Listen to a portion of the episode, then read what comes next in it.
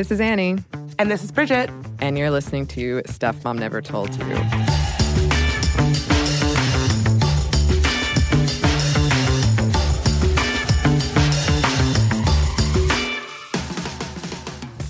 And today we're doing a topic that has been on my mind since probably about seventh grade, and it is sexism in language. And language is a really powerful tool uh, that we use to communicate ideas um, vocally or in written word. And it's not only for like making plans for the evening, um, but big ideas, ways we can change things. And it can shape our thoughts and how we think. And I'm not just saying this because we're podcasters and it's sort of how we make a living. um, but it says so much about our cultures and attitudes and how those things have changed. And I love, I read somewhere in an article uh, that it's like looking at a societal and cultural fossil record. That, mm. yeah, I love that. By tracing it back, we can get a snapshot of what life was like for our ancestors and how we've improved and how we've stayed the same, and in some cases, how we've gotten worse. Because it is a reflection of us, um, past and present, of our relationships, of our discourse, the discourse we have in public and private, of our wants and needs, a tool that can be used for persuasion, intimidation, it can also be used to help perpetuate and reproduce sexist and racist and ableist and homophobic ideas consciously or unconsciously. Even our language discriminates against us. And I am guilty of a lot of the things we're going to talk about uh, in this episode, um, like saying, hey guys, or oh man, or ableist wise, saying stupid or dumb. I'm really bad about that. And it's something that I've been working on. Yeah, I will say that being a podcaster, it forces you to be very critical and deliberate and careful about your language. Um, in a former life, I used to run trainings um, for activists and organizers in the progressive space. And we intentionally wanted these trainings to be inclusive so that no matter your background, you would feel uplifted and respected and heard.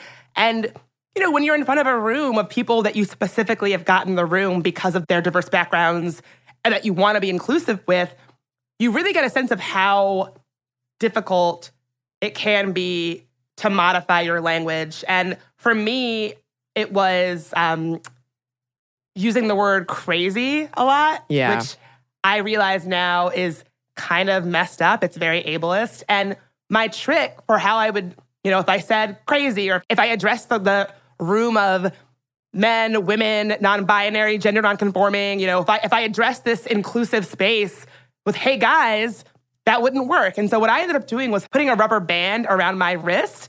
And whenever I heard myself say one of the things I was trying not to say, I would snap it just as like a, not hard, but right. just as a way to remind myself, you're not doing that, you're not doing that, as a, as a physical self corrective method.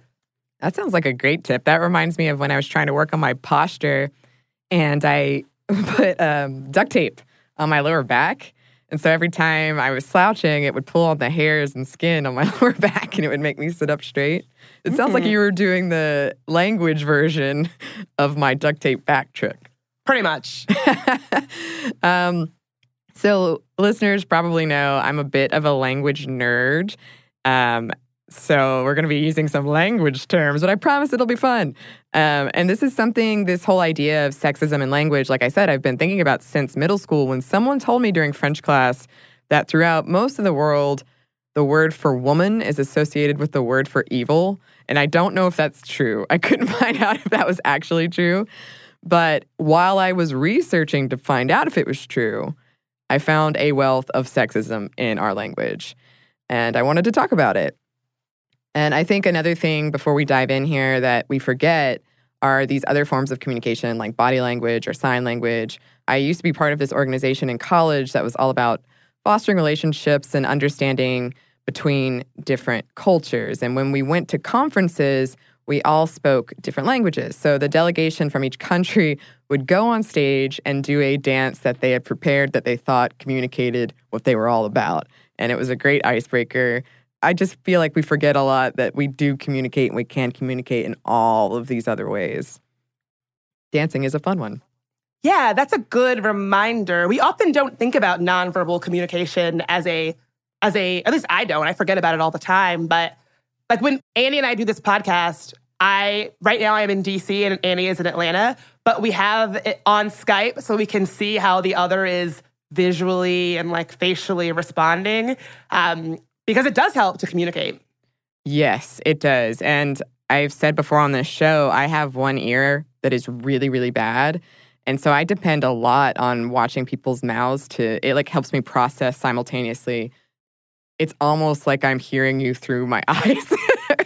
um, and if I don't, that's why I hate speaking on the phone so much. It, it makes me really anxious when I can't see people's mouths because I, I'm having to work twice as hard to make out what they're saying, and it makes me seem really awkward on the phone. Um, in fact, I found out later that somebody almost didn't give me a job because they, I was so awkward on the phone. But it was just me trying to, okay, I think that's what they said. Like there's there's always these pauses that seem a little longer than necessary mm. when you're speaking with mm. me on the phone because I'm trying to make sure, okay, I think I know what you said. Um, so if you've ever noticed any awkwardness with phone interviews, that's what it was.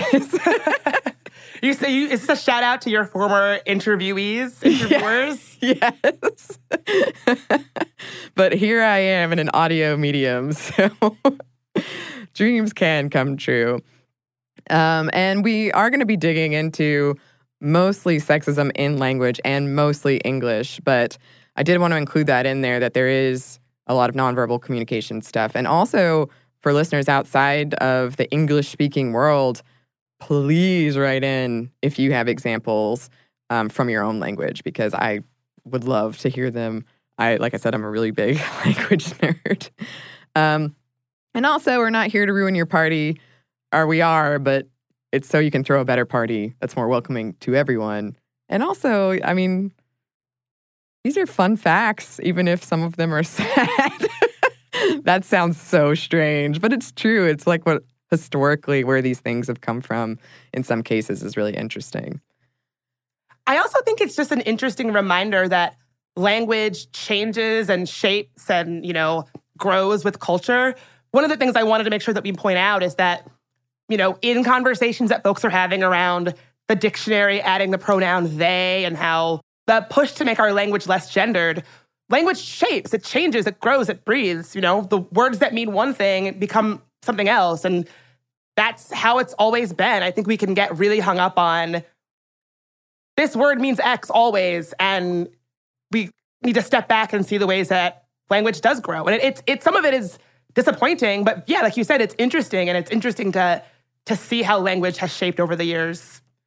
Yeah, seeing it evolve um, right now, kind of like you were saying, I went to a talk and they were discussing how in a lot of languages there aren't words for transgender specifically and how kind of erases that experience when there aren't words for it. And then what do you do? Do you make a word? Do you adopt like an English word? So these conversations are happening and language is constantly shifting. And I think that that is a good thing, that it's becoming more inclusive. But there are still a lot of words I think we take for granted that do have uh, this underlying sexism with them. And so, to talk about this, we're, we're going to discuss collocation first. So, collocation is when you hear a word and your brain automatically fills in the blank for the word that should go with it. Um, so, if I say, I think the example, the Guardian article I, I was reading about this gave is pop. Like your mind might automatically think star or corn or something that it just your brain supplies this word for you that it thinks goes with that word, the first word. And I've uh, been doing a lot of research into Disney's portrayals of mothers lately. And one, another one I found is evil stepmother. So a lot of times when you hear the word stepmother, your brain automatically thinks evil, uh, which is not great. it's not great. I mean, I remember growing up and thinking that stepmoms were all evil. Like if there was, if someone was like, oh, this is my stepmom, when I was a kid, I associated that with evil, with like, she must be horrible. She Did must she lock you in the basement? right. And uh, yeah, the, the research shows that that association starts pretty much as soon as you can watch Cinderella. like it's cemented. Um, so In early 2016, The Guardian published an article criticizing the Oxford English Dictionary and some of the sexist examples of collocation they used when demonstrating a word's common usage, which is, by the way, how the dictionary defended these examples. Kind of like, it's sexist, but it's how people use it. Uh, it's not us, it's you type of thing. Um, so here's the official statement the OED released. The example sentences we use are taken from a huge variety of different sources and do not represent the views or opinions of Oxford University Press. So yeah, we're not sexist. You are. I love I love that response. right. um, so here's an example of what we're talking about. Uh, rabid feminist. This was an example they gave for the how the word rabid is commonly used, was rabid feminist. Another example is nagging wife and grating and shrill to describe female voices, but not male voices. Mm, I do love that uh, the writer and comedian Lindy West, her autobiography is called Shrill, and now she's developing a TV show spinning off of that experience.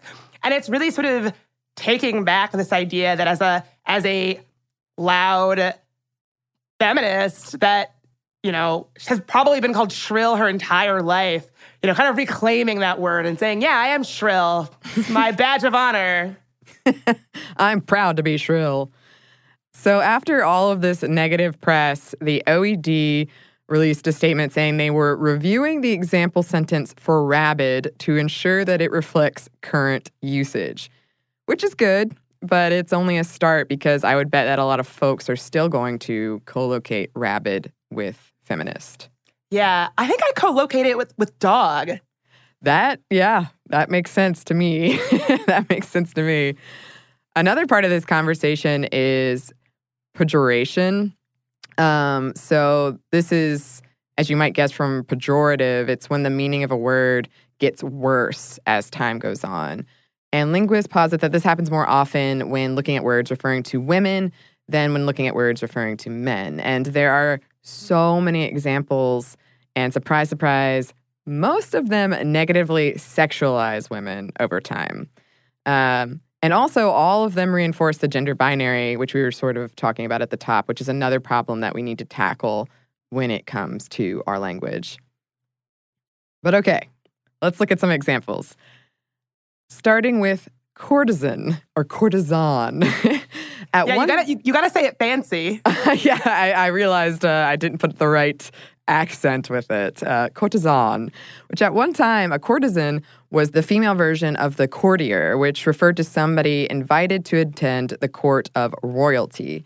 Courtesan lost that meaning completely. And if you look up the definition now, you'll get something along the lines of a prostitute or paramour, especially one associating with noblemen or men of wealth and nothing else. That's the definition that you get. And to me, this is so telling to the positions of power women were allowed to have or not have, suspicions around women's ambitions and motives, anxieties around female sexuality and sexual agency, and valuing women based on their bodies and sex appeal. Um, and if those sound like they're still relevant, that's because they are. so, another one is governess. So, if you think about it, logically, governess should be the female version of governor, which is the title of someone who has power and authority over a place. But around the 15th century, it came to mean a woman who cares for and supervises someone, usually a child. Now, that's not to say that, you know, taking care of a kid is not a valid and important job, but compare that to governor, it doesn't really have the same weight. Yeah, it's not equal. Uh, another one is hussy. Hussy once meant head of house. End of story. It's derived from the 13th century word for housewife. But when the 17th century rolled around, it took on another meaning, which eventually became the only definition a disreputable woman of improper behavior. And again, this is a put down of women to undercut their power and to stigmatize female sexuality. One of my favorites, madam. Yeah. Now, this used to be what ma'am is today, only more distinguished. Like when I hear madam, I think of it as, as a very kind of distinguished title.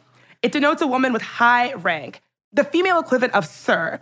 Now, in the 18th century, this changed when people started using madam to mean, quote, a conceited and precocious girl or young woman, a hussy, a minx, or a prostitute or mistress. And by the 19th century, a woman managing a brothel. Because that is the only high up rank a woman can have, right? Is managing a brothel. Uh, that sounds about right. and speaking of mistress, this is another great example. Once the female equivalent of master or someone with power or authority, and usually an employer. Um, but as we all probably know, that is not the meaning anymore. It lost that original meaning in the 17th century, and it now refers to a woman that is not a man's wife, that the man is having a long term sexual relationship with. That is its sole definition. And once again, you see the title stripped of power and you see it sexualized and sexualized in service to men. One of my favorite words, spinster. That's a so good one. it's a good one. It's not one that you hear a lot of. um, No. but it's got a lot of weight attached to it, I guess, for me. I guess I'll put it that way. Um, so basically, y'all know what a spinster is supposed to be. It's a woman who lives alone. Maybe she has some cats.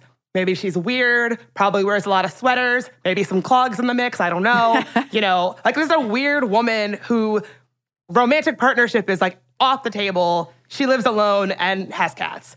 Well, spinster actually just meant someone who spun thread or yarn. Now, typically that person was a woman, but not always. And it wasn't until the 18th century that that definition became associated with someone who was outside of the typical like marrying or childbearing age.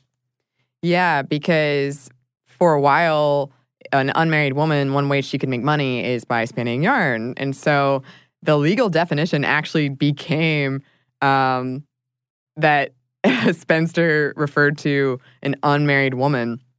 And then it, it- from there, it's pretty easy to see, yeah, it, it was old maid essentially. And the current definition comes with the disclaimer disparaging and defensive. But the male equivalent is bachelor. Uh, That's a much more, has a much more positive connotation. Yeah, it's so funny. I was thinking about this recently how I don't, I don't know if you remember this, but back in the day, Warren Beatty, like young Warren Beatty, he was sort of this um, serial, they used to call him like a serial bachelor. And kind of in the 70s and the 80s, he was sort of this like sexy, worldly guy who was like the quintessential bachelor. And there's not really a, a female equivalent in, in culture, at least that I can think of, that's like, you know, an unmarried woman who is having lots of fun, dating around, has a great career, travels. Like, that's not really, we definitely associate enjoying intentional singleness with men.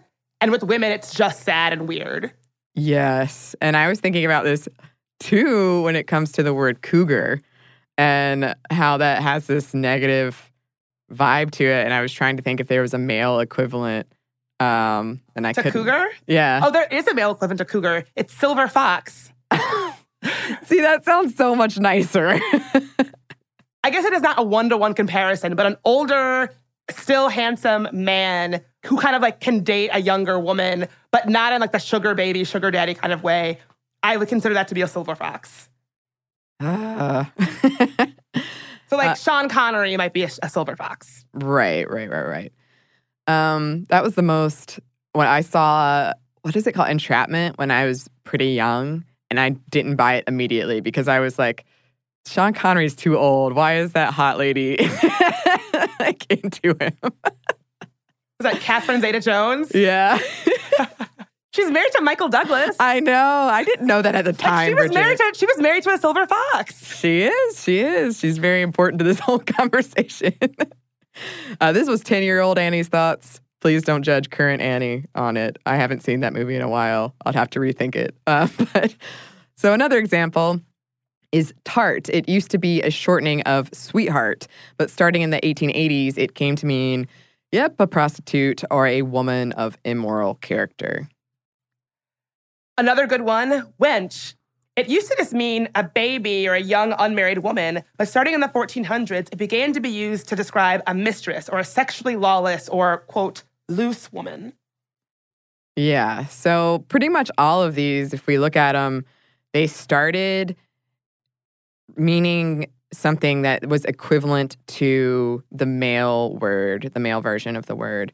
And then they all lost their power and by and large started defining women through their sexual desirability or lack of desirability with regards to men or otherwise subordinating them to men and or defining them in relationship to men. So the very fact that we have a Mrs. and Miss but not a male equivalent that should tell you something.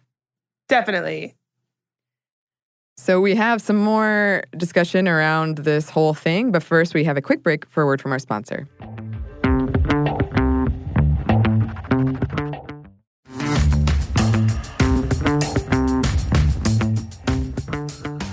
Back. Thank you, sponsor. Another piece of this whole thing is how in our language, male is generally the default.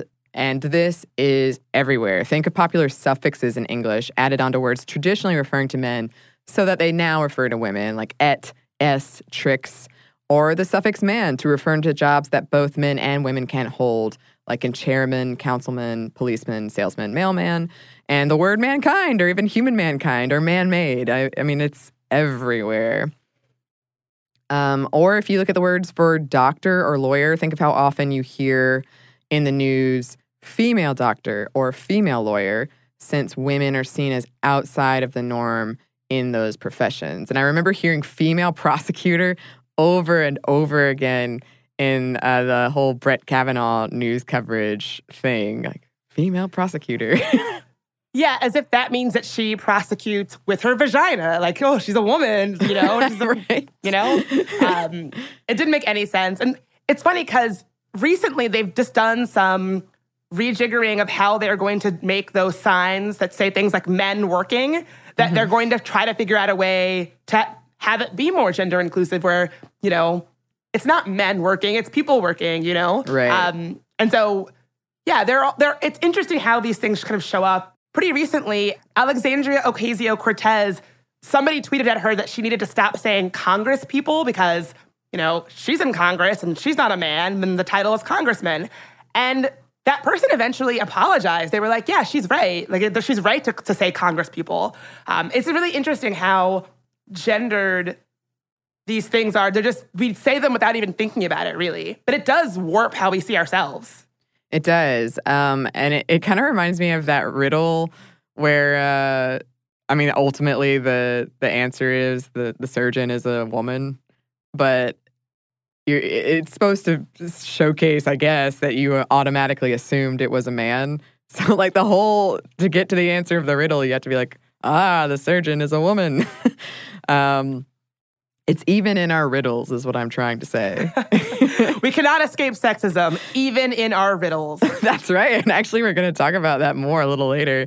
Um, and if we can even look at the reverse example of like male nurse. So, yeah, it hurts everybody. Um, and since we don't have a gender neutral third person pronoun in English, most of our idioms and proverbs and perhaps riddles use the masculine he. And another thing about Proverbs is the ones that do use she or refer specifically to women usually don't paint women in the best light. Like, he who follows his wife's advice will never see the face of God. Or a neck without a head, buttocks without a hole, and a girl without shame are not worth admiring or marrying. What an expression. I know. When were people saying that? I missed it. Uh, a woman is like a lemon. You squeeze her and throw her away. Gross. Yeah. Seven women in their right senses are surpassed by a madman. Which is offensive on more than one level. That's a nice, like, little layer of offense, like ableist, sexist. Yeah. it's, it's, good. It's a cocktail. yeah, yeah. Um, and then if we look at gendered languages, that is, Latin languages where nouns themselves are gendered, like French or Spanish. Um, so, le for masculine and la for feminine in French. Every noun will have either le or la in front of it. Most of you probably know this, but you know, just make sure we're on the same page. On top of that, these languages don't have a gender neutral plural word like them or they. Instead, you have the masculine plural and the feminine plural. For example, in French, il, which is masculine, or elle, which is feminine. And when you're talking about a group of all men or all women, the word you would use to describe the group is clear. Even if one man enters a group of 5, 10, 100, 1,000 women, though, you switch over to the masculine plural. You don't call it a group of women anymore. It becomes a group of men, even though there's one man in the whole group. And the suggestion is that one man takes precedent over any number of women. He is the most important person in that group. He is how you will refer to that group. And if someone walks by uh, this group of mostly women and one dude, the person is going to address them as if they were all men, or alternately as if there aren't any women present. Yeah, that reminds me of the episode that we did on women in travel alone, where if people still accused a group of women as traveling alone, as right. if the only thing that validates their existence is the presence of at least one man. You could be right. you could be a hundred women deep and it's still alone. Right, you're traveling alone. what were you doing? And this is where I said like the English hey guys would fall into too. And I am very guilty of saying that. And in my brain, it's degendered. But as the article I was reading pointed out, if you went to a group of men and said, hey, ladies, it would in general not be taken favorably and might even start a fight. Yes. Well, that's where my favorite colloquialism really fits in handy. Y'all. Y'all. People yeah. in the, people in the South like that, like we got it down. Y'all means all. It's a it's a gender neutral way to address a group. So Instead of saying, hey guys, or hey ladies, you're gonna say, hey y'all. And what's funny, because when I was teaching, we have to find all different kinds of ways to address a classroom um, that are not guys or hey ladies or whatever. So it was always good morning, friends, good morning, comrades, good morning, this, good morning, that, you know. Um, so there are all kinds of better words other than guys to use.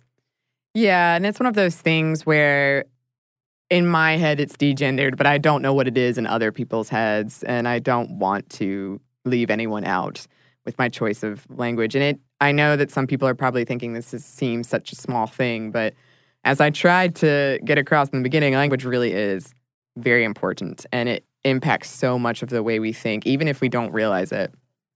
Definitely. Oh God, there's this is really random, but there's this classic final episode of the Mary Tyler Moore show. That show ends with Mary getting fired. And when she's fired, it's she's the only woman in a group of male journalists. And the person who is firing her says, You guys are fired. And then she's like, Wait a minute. He said, Guys, maybe that doesn't include me. and she has to like ask if she was included in that because technically she is not a guy. and I'm going to assume she was. She was. She was. Um, here's another one that a couple of you listeners have written in about is the whole question of calling women girls and whether or not it's degrading. Um, and generally, outside of friend groups, if you think about it, if you called a group of men boys, it is viewed as an insult or it implies that they are incompetent.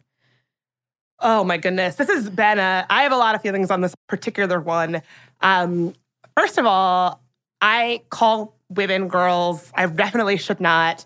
Um, but for me, it's it's a friendly thing, like "Hey, girl, hey, girl," and even someone someone pointed out that that's not necessarily, you know, if someone is non-binary, saying "Hey, girl" to them is might not be something they they want to hear. If someone is gender nonconforming, that might not be something they want to hear. I call men girl. Like if we're friends, you're my girl. Like that's how it is in my head, and right.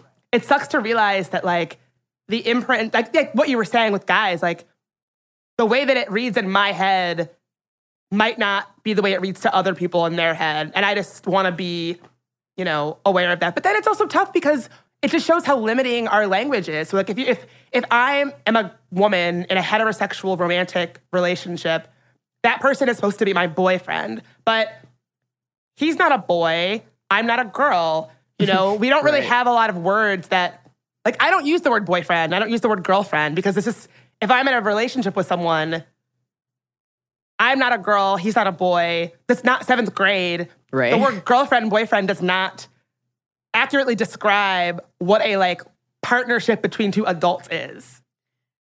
Totally agree. I remember we did an episode, a video episode on this a while ago about how there aren't really good substitutes for that, but how it is so it does feel so high school. like just the terminology doesn't fit. Yeah. I I for my romantic partners, I use the word boo. I don't want to be anyone's girlfriend. Like I'm your, I'll be your boo. that that's that's a good one. I think that's a, a, a step up. Um, And if you're thinking that this is an unwieldy grammatical rule, you are correct. But studies show that grammar rules like this do influence global sexism. So that's kind of a big thing. A 2009 study found that grammar like this does correlate with sexism. When asked to read a passage in either English, which is a gender natural language, meaning nouns aren't assigned gender, but there are gender specific pronouns, or French and Spanish, um, gendered languages, those that read the passage and in gendered languages showed higher levels of sexism in their responses on a questionnaire they filled out afterward. Now, this doesn't mean that English speakers are less sexist, but it does show that grammar things like this might influence how we think, even if it's unconsciously. The research didn't stop there. They took the World Economic Forum's Global Gender Gap Index, which measures the gender inequality in 134 countries and in various sectors like economics, politics, health, and education and they divided them up by language type most common in that country. Natural gender was 9%, gendered 54.5%, and genderless 19.4%. If you're doing that math and you're saying, that's not 100%, you are totally correct. the remaining countries spoke a mixture of these language types. Now, in controlling for things that might influence gender inequality, like religion, political system, relative development, and geographical location, the researchers found that countries where gendered languages are primarily spoken ranked highest in terms of gender inequality. Interestingly, though, genderless languages display the second highest rate of gender inequality, and natural gender is the least. And one hypothesis for why genderless languages didn't fare as well suggests that in a language without a gender, the brain, in the brain, the default is male. Other studies kind of demonstrate this, finding that hearing a phrase like heroines and heroes makes people believe that there are more heroines. Um, as opposed to just saying heroes, um, you're just going to think all men are, and that's what the study found. And that the order matters too. Like whatever you say first, your brain assigns that thing more importance. So putting heroines first instead of heroes. Uh, there's all these things that we don't realize our brain is doing when we say things. Um, if we go back to the gendering of nouns, a 2002 study found that uh, this leaked out into other thought processes. The researchers put together a list of 24 objects that have opposite genders in Spanish and German. For both languages, half of the items were gendered masculine and the other half feminine. A group of native Spanish speakers and a group of native German speakers who were also proficient in English were then asked in English to come up with three adjectives for each object. With each participant, the gender of their native language influenced the adjectives of the words that they chose. For example, the German word for key is masculine, and in Spanish, it is feminine. German speakers describe keys with words like useful, hard, heavy, jagged, and metal. Spanish speakers described it using words like intricate, little, tiny, lovely, and golden. Or if we look at the example of bridge, the German speakers described it as delicate, fragile, beautiful, elegant, and slender. Spanish speakers described a bridge using words like strong, big, dangerous, sturdy, and towering. And I bet you can guess in which language bridge is gendered feminine. Yeah, it's the, the German language. And that's pretty stark. Those examples it kind of shocked me. Yeah, they're describing a bridge. It sounds like they're describing like a woman's arm, like slender, elegant. It's it is really stark. It is. These participants were also shown a pair of pictures, one containing a person and the other an object, and they were asked to rate how similar the pictures were, the person and the object. If the biological sex of the person matched the gender of the object in their native language, the participants rated them as similar. If it didn't, then they said they had no similarities which is interesting. Yeah. It, it's it's wild how language, I mean, it really gets in your head. like I guess these examples just really drive that home that it really gets in your head in, in ways that you might not even realize. Yeah, and I as someone who didn't grow up with uh, speaking a gendered language, I remember learning um, French and Spanish in like elementary school and being so confused by the the article before the word. And so I, I don't have I don't really have a, a starting point for knowing how much that impacts how you think of things. I do remember thinking like I feel like chocolate is masculine in French. Um, and I always thought it should be feminine, which says more about me than it does about the French language. but I had more of that kind of association with it. Um, but yeah, again, I'd love to hear from people who speak other languages about their thoughts on this. And obviously, studies like the ones we're describing are tricky. There are a lot of factors that influence inequality, and um, the larger sample size of countries that speak gendered languages compared to those that speak gender natural ones makes it harder to draw conclusions. But at the same time, I, I would love to see more research because I think that there is something worth looking into there. Definitely. And we have a little bit more for you, but first we have one more quick break for a word from our sponsor.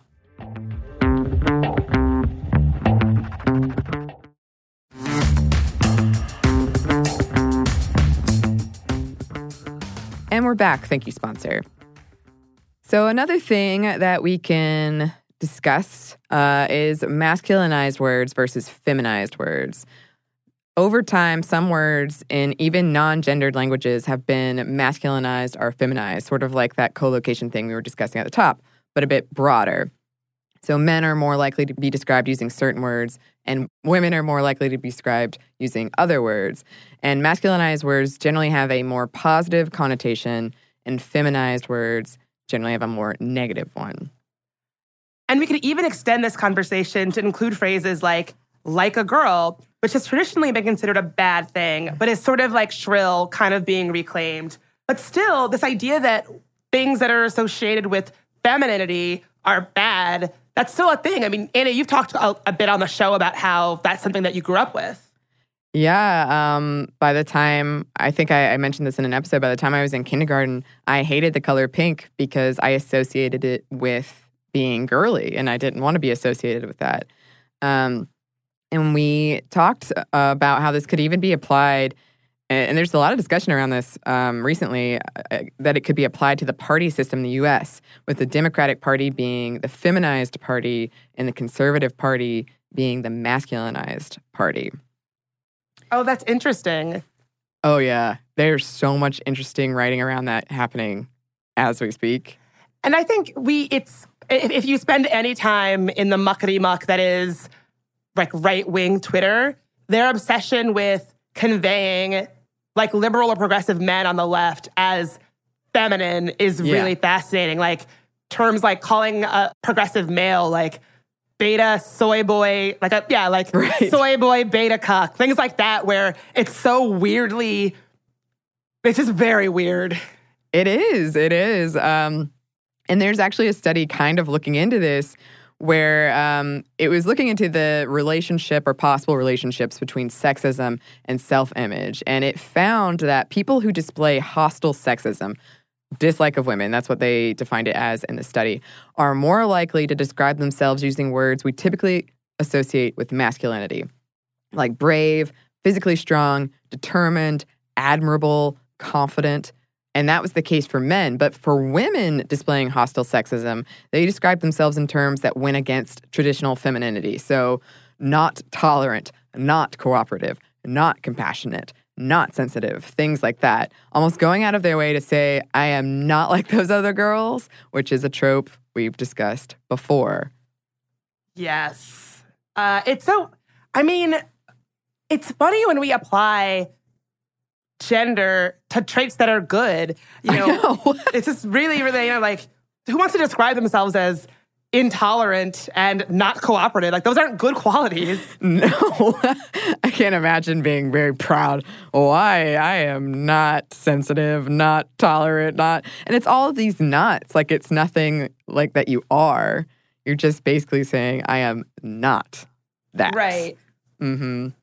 Um, and the study also found that sexism and racism are likely to occur in the same people because basically they're buying into the idea that we are not all created equal and that the unequal social hierarchies that stem from that, um, like they buy into those. Oh, no. Sh- like that yeah. doesn't surprise me at all. it's one of those things reading it like, thank you, science. I mean, I'm I always suspected. that science confirms what we've already known forever. Exactly.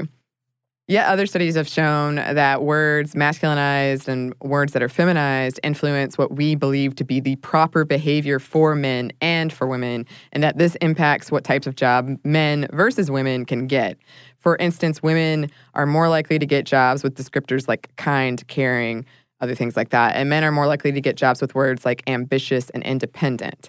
And this impacts the advertising and targeting of jobs. So, which jobs men and women are more likely to pursue based on the descriptors in the job description, and also the candidate more likely to get hired for it. So, it's kind of like not cyclical, I guess sort of cyclical, but it, it happens from the advertising process to the job interview. It impacts all of that.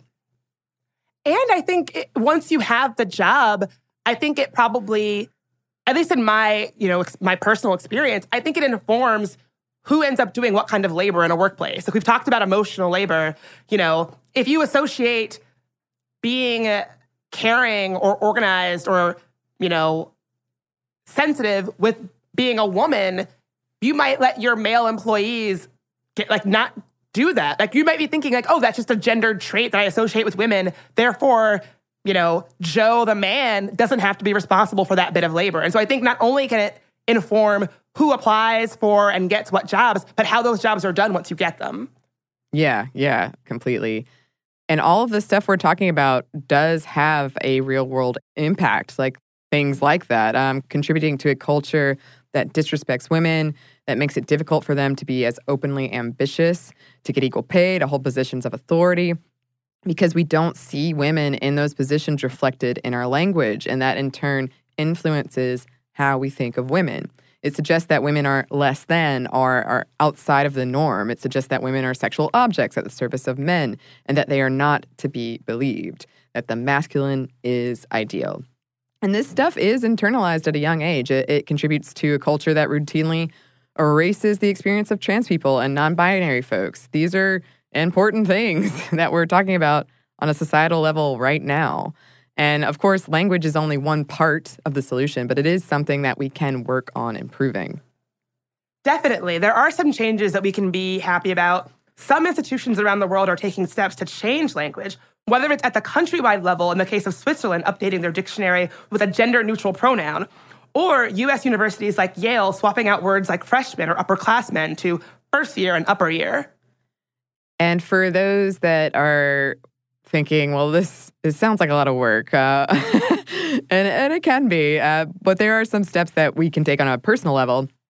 Uh, gently calling people out is one, including yourself. Mayim Bialik has a whole video on how to do this when it comes to uh, the whole girl versus woman thing. And it's wonderful and super helpful. Um, doing this all the time might seem like a full time job, but doing it even some of the time can make a difference. Yeah, and updating idioms and award titles. Like instead of best man for the job, best person for the job. In letters or emails, using something gender neutral if you don't know how someone identifies, to whom it may concern, for example. Or a name. A name works too if you're comfortable on a first name basis, because then again, if you're not, then you get into the Mr., Mrs., Mrs., Mrs., Mrs. thing. Totally. Um, using they or avoiding pronouns altogether, which can be helpful to be more inclusive of folks who are gender nonconforming. Um, here in DC, you can actually get the um, honorific mix mx on your driver's license as opposed to like miss or mrs um, it's a gender neutral way of addressing someone formally that's that's pretty cool um, in general, being more aware of the words we choose and what those words communicate and what they say about the values and beliefs of our society on a deeper level, if you will, recognizing where we need to do some work and then doing that work. I think that that's where we can leave this. Yeah, I think it's just really about being open to thinking about how we use language and, and sort of, you know, being willing to get it wrong and being willing to change and sort of update these outdated ways of thinking. Yeah.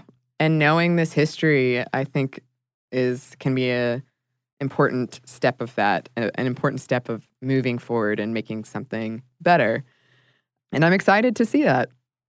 This about brings us to the end of our deep dive into the sexism of language.